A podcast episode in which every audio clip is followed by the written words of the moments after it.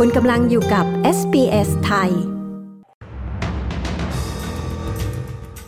รายงานล่าสุดเผยผู้รับเงินสวัสดิการลำบากกว่าเดิมจากค่าครองชีพที่พุ่งสูง การไต่สวนหาความจริงรัฐวิกตอเรียแนะปรับปรุงระบบคุ้มครองเด็กและกระบวนการยุติธรรม นายกเศรษฐาเผยจะทำถ้อยแถลงนโยบายรัฐบาลเสร็จแล้วพร้อมถวายสัตว์พรุ่งนี้ ติดตามสรุปข่าวรอบวันจาก SBS ไทย 4 กันยายน 2566 กับดิฉัน ปริสุทธ์สดใสค่ะ สภาบริการสังคมแห่งออสเตรเลีย หรือ ACOS กล่าวว่า ผู้คนที่กำลังได้รับความช่วยเหลือด้านรายได้จากรัฐบาลกำลังต้องดิ้นรนเพื่อความอยู่รอดมากกว่าที่เคย เนื่องจากวิกฤตค่าครองชีพที่ทวีความรุนแรงมากขึ้น และค่าที่พักอาศัยก็แพงขึ้นต่อเนื่อง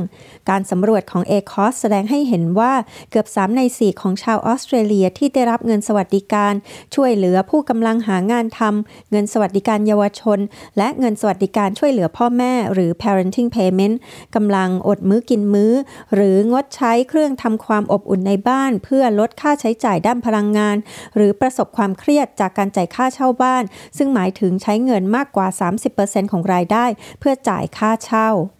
การไต่สวนหาความจริงของรัฐบาลวิกตอเรียพบหลักฐานการเหยียดเชื้อชาติอย่างเป็นระบบ รวมถึงการละเมิดสิทธิมนุษยชน และละเมิดวัฒนธรรม ต่อชาวพื้นเมืองในรัฐวิกตอเรียที่กำลังเกิดขึ้นต่อเนื่อง คณะกรรมาการด้านกระบวนการยุติธรรมยูรุก ได้เสนอรายงานชั่วคราวต่อรัฐสภาของรัฐวิกตอเรีย ซึ่งมุ่งเน้นในด้านการคุ้มครองเด็ก และกระบวนการยุติธรรมทางอาญา รายงานดังกล่าวได้เสนอให้มีการเปลี่ยนแปลง 46 รายการ ซึ่งรวมถึงการเพิ่มอายุขั้นต่ำในการรับผิดทางอาญาเป็น 14 ปี การปฏิรูปการประกันตัวให้เข้มงวดยิ่งขึ้น และการให้มีคณะกรรมการอิสระชุดใหม่ เพื่อกำกับดูแลตำรวจ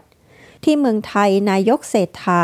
เผยจัดทำถ้อยแถลงนโยบายรัฐบาลต่อรัฐสภาเสร็จแล้ว พร้อมถวายสัตว์วันพรุ่งนี้เศรษฐาทวีสินนายกรัฐมนตรีคนใหม่ของไทยกล่าวว่า ได้จัดทำถ้อยแถลงนโยบายรัฐบาลต่อรัฐสภาเสร็จเรียบร้อยแล้ว พร้อมแถลงนโยบาย 11 กันยายนนี้นายเศรษฐายังเปิดเผยถึงการพบปะกับ 3 ว่าที่ผู้บัญชาการเหล่าทัพเมื่อวานนี้ว่า เป็นการรับฟังความคิดเห็นและรับทราบสถานการณ์ของทหารโดยทั่วไป โดยหลังการถวายสัตย์ปฏิญาณในวันพรุ่งนี้คาดว่าจะมีการพูดคุยกับผู้บัญชาการเหล่าทัพอย่างเป็นทางการอีกครั้ง ส่วนเที่ยงวันนี้ก็ได้นัดพูดคุยกับ 16 รัฐมนตรีของพรรคเพื่อไทย เพื่อทำความเข้าใจการทำงานของแต่ละคน เพราะตนเองมาจากภาคธุรกิจ ขณะที่นโยบายเงินดิจิทัลวอลเล็ต10,000 บาทของรัฐบาลพรรคเพื่อไทยที่ได้หาเสียงไว้ ยืนยันว่าจะโอนจ่ายเพียงครั้งเดียวเลย เพื่อเป็นการกระตุ้นเศรษฐกิจครั้งใหญ่ใหญ่ ควันตัสออกมาถแถลงข่าวครั้งแรกหลังสายการบินถูกกล่าวหาว่าจงใจทำให้ลูกค้าเข้าใจผิดและขายตั๋วโดยสารสำหรับเที่ยวบินที่ถูกยกเลิกไปแล้ว คณะกรรมการด้านผู้บริโภคและการแข่งขันในตลาดของออสเตรเลีย หรือ ACCC ยื่นฟ้องต่อศาลสาพันธรัฐเมื่อสัปดาห์ที่แล้ว ในข้อกล่าวหาว่าควันตัสจงใจขายตั๋วโดยสารสำหรับเที่ยวบินกว่า 8,000 เที่ยวที่ถูกยกเลิกไปแล้วระหว่างเดือนพฤษภาคม ถึงกรกฎาคมปีที่แล้ว ACCC กำลังพยายามสั่งปรับควันตัสจากกรณีดังกล่าว 250 ล้านดอลลาร์ ล่าสุดควันตัสออกคำแถลง ซึ่งได้ขอโทษลูกค้าและกล่าวว่าข้อกล่าวหาดังกล่าวเกิดขึ้นในช่วงเวลาที่สายการบิน ได้รับผลกระทบอย่างหนักในหลายด้าน และเสริมว่าต้องใช้เวลาในการฟื้นฟูชื่อเสียงของควันตัสทั้งหมดนี้คือสรุปข่าวรอบวันจาก s อ s ไทย จันทร์ที่ 4 กันยายน พุทธศักราช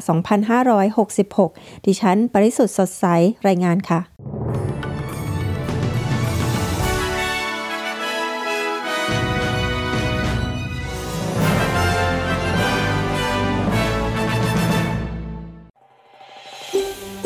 การฟังเรื่องราวน่าสนใจแบบนี้อีกใช่ไหม